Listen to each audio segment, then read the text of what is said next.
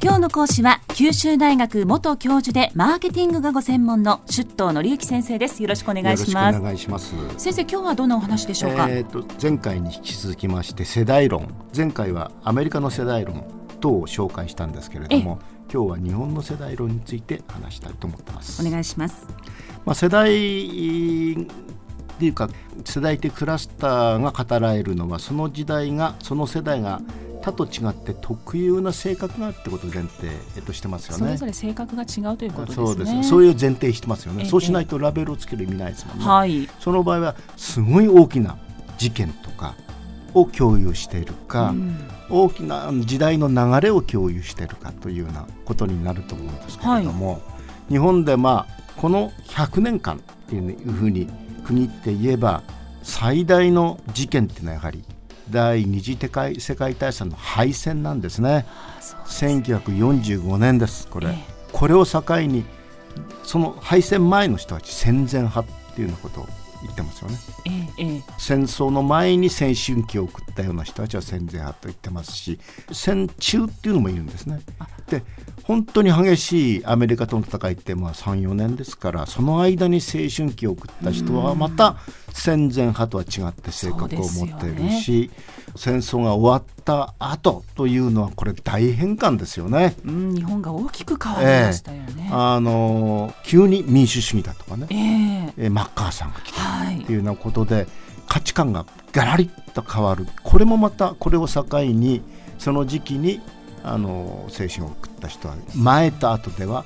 違う。かなり短い間にどんどん変わっていきましたね。よく戦後は闇市派とか焼け跡派っていうなふうにかっては言われましたその後あの世代論で一番喧伝されている段階の世代ベイアメリカではベビーブーマー僕はあの段階の世代です。代表的な1948年ですから、はい、この段階の世代っていうのは大体1946年から49年くらいに生まれた人で大変日本では出生数が多かったです。どれぐらいだったんですか？250万を超えたんです。年間ですか？そうです。今が100万くらいああそれから比べたら2.5倍。2.5倍の人驚異的な数字ですよね。驚異的な塊があったとしたがって塊っていうのは大きな影響を与えてきますよね、えー、あの社会にね。そう、ね、そういう意味では段階の世代は一つのラベルが払えるに値するくらいの大きなクラスターではあると思うんですね。それであのー、まあ、バブルというよく言われる、はい、バブルってあのいろんな説もありますけど1991年に破裂したと言われてんですね。崩壊ですね。でまあ85年くらいからどうもイケイケどんどんみたいなお立ち台みたいな世界があってですね、えー、これバブル世代で、夢のような映像でしか知らないですけれども。でバブルが破裂する。これは大きいのは就職氷河期のが一緒になって訪れちゃうので2年前の人は就職が何の問題もなかなくて、はい、えー、交通費まで支給されたっていう世代と、ね、就活のもう全く就職が難しくなる。これはあの性格が変わるのはよく分かりますよね。ただこのバブル世代の人たちも20代でバブルを迎えるってことは、まあ、30代っていう結構働き盛りが結構停滞した時期だっていう意味では、ええ、まあ一つながりに考えられるかもしれないですね。そうですね、えー、バブル世代とロストジェネレーション一つながりかもしれないです。あの我々はあのこの時代にはもう社会の中堅というか段階の世代はあのまだまだ終身雇用制が根強い上に、えまああのいろいろご批判もありましょうが あのそれほどあの低成長は楽しくはないんだけれど凄まじく影響を受けたってのはないんですよね。えー、えー、で次大事件というのは東日本大震災の2011年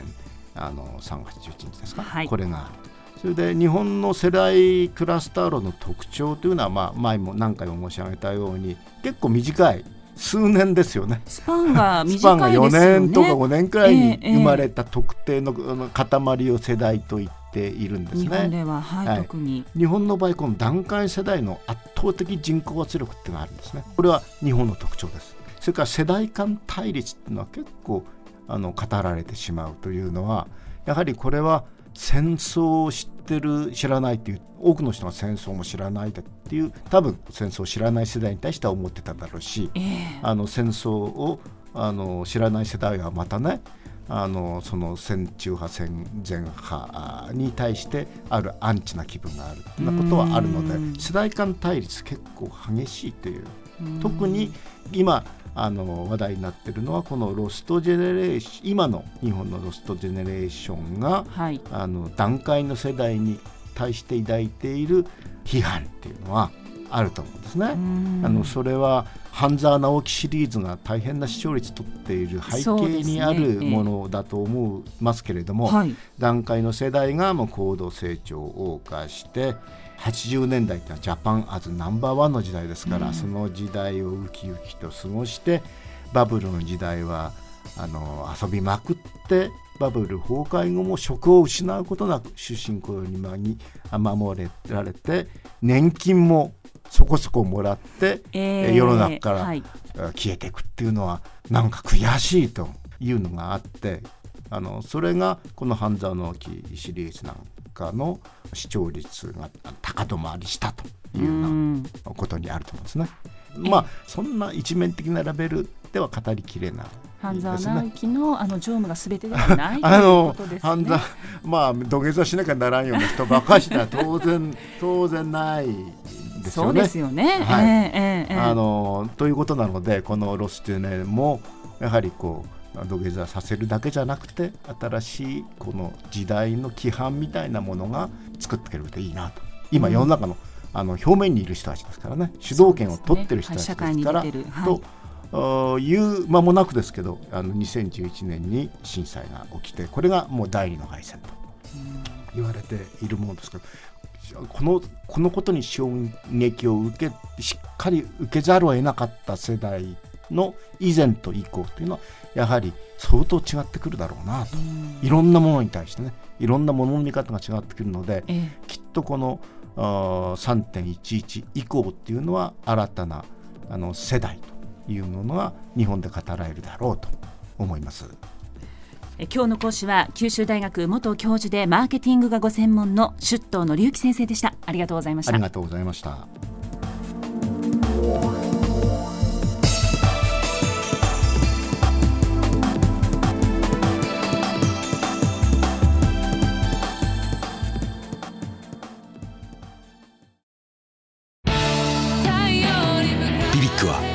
州で生まれ九州の人たちに光を届けています。九州のお客様が光り輝くように。それがキューティーネットの変わらない思いです。キラキラつながる「QTnet」